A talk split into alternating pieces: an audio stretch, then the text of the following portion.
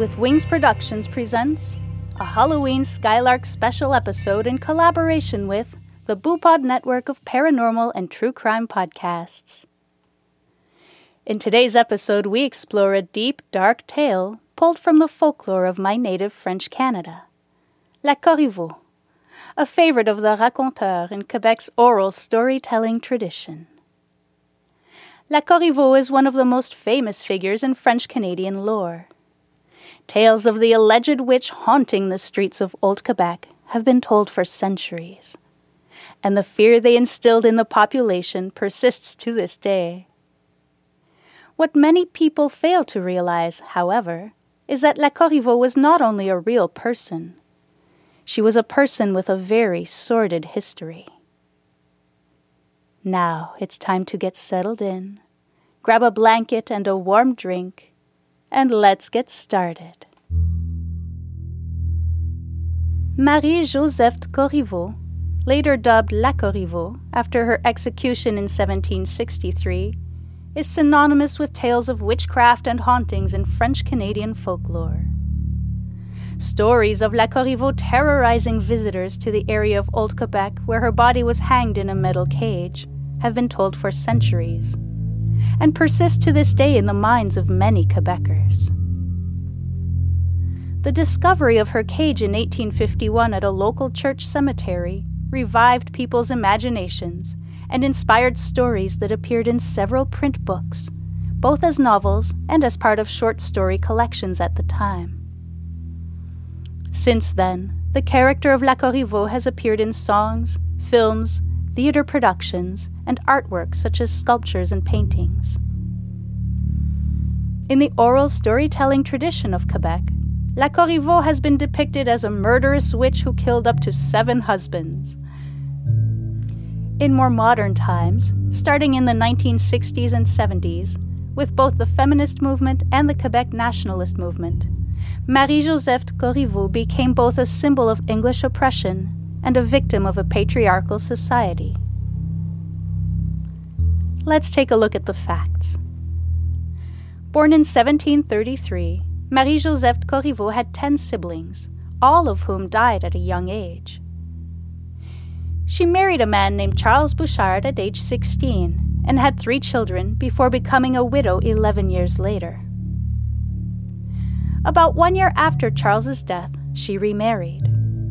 Her second husband, Etienne Dodier, was found dead in his barn a year and a half later, with extensive injuries to his head. Initially, it was concluded the injuries he sustained were from a horse's hooves.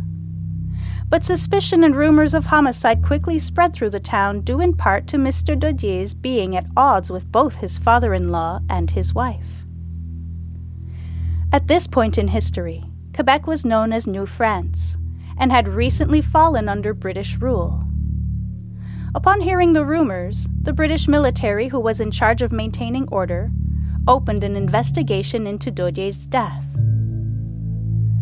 At the conclusion of this investigation, Marie-Josephte de Corriveau and her father, Joseph, are arrested. They're brought before a military tribunal composed of 12 English officers and presided over by Lieutenant Colonel Roger Morris the court finds Joseph Corriveau guilty of murder and condemns him to death, while Marie-Josephte is found guilty of being an accomplice and condemned to 60 lashes and having the letter M branded onto her hand. On the eve of his execution, Marie-Josephte's father allegedly confesses to a priest that he was only an accomplice to the murder and that his daughter was the actual perpetrator. Marie-Josephte Corriveau was brought back to court, where she confessed to killing her husband with an axe while he was sleeping, due to his poor treatment of her and his abusive ways. The court found her guilty of murder and not only condemned her to death, but specified that after her execution, her body should, quote, hang in chains. This was the actual verbiage used at the time. This punishment was new to the inhabitants of New France, as it did not exist while the area was still under French rule. Joseph Corriveau, Marie-Josephte's father, was retried, found not guilty, and released. Marie-Josephte Corriveau was executed on the grounds where the Quebec Parliament now stands near the Plains of Abraham, the battlefield where the French lost to the British. Her body was placed in a metal cage and put on public exhibit for five weeks, after which a British commander gave the order for her body to be taken down and buried, quote, wherever they see fit. Now let's take a look at the lore. Marie-Josephte Corriveau was one of the first people in New France to have their body exhibited in a metal cage. This lit the imaginations of the population, which spun legends that had lived on ever since in Quebec's oral storytelling tradition. The trouble with oral storytelling, though, is that it turns into a game of telephone. And over the years, La Corriveau's body count went from one husband to seven and her character went from being a simple murderess to an evil witch with supernatural powers. The discovery of the cage that had contained her body in a local cemetery in 1851 sparked newfound interest in her story and reactivated the legends and lore surrounding it. Authors created fictionalized accounts of a supernatural Corriveau hanging in her cage terrorizing passerby as she pleaded with them to take her to a witch's den on the neighboring island of Orleans. She was also depicted as having a deep knowledge of poisons and was rumored to be a direct descendant of Catherine Deshayes, better known as La Voisine, an infamous serial killer in France in the mid 1600s. It was rumored that La Corriveau had also killed her first husband, by pouring molten lead into his ear while he slept.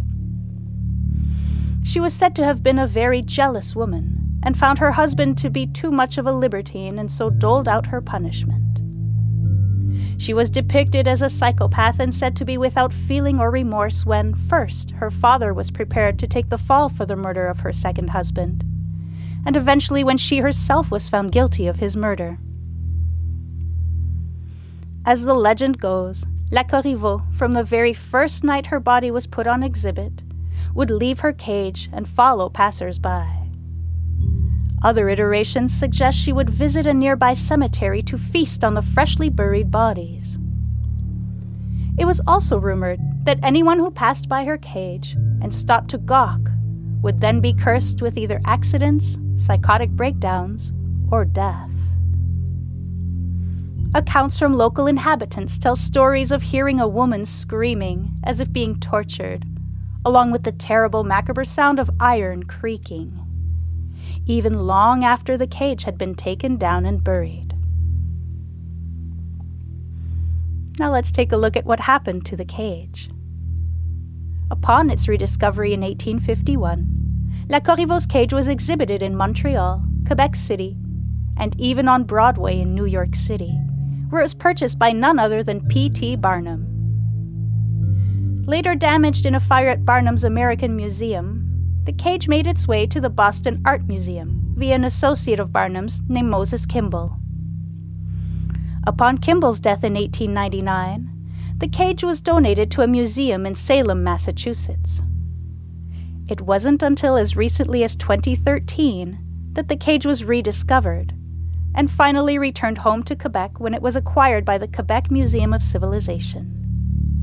It is still stored there today in a controlled environment to prevent its decay, and is occasionally put on display for the public.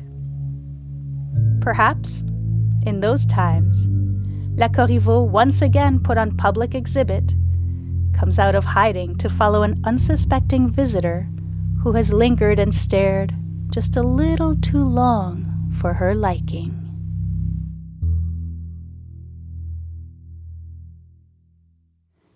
Thank you so much for listening. Join me next week as we dive back into the final chapters of Skydive. The Skylark Bell is brought to you by Phaeton Starling Publishing and features original music by Cannelle. If you are enjoying this story, please consider leaving a rating or a review. They're both greatly appreciated. You can also support my work by subscribing to Patreon, where you get early access to episodes as well as MP3 downloads of the music, artwork, behind the scenes videos, and more. Once again, thank you for listening. I'm Melissa Oliveri. writer, host, and producer of the Skylark Bell podcast.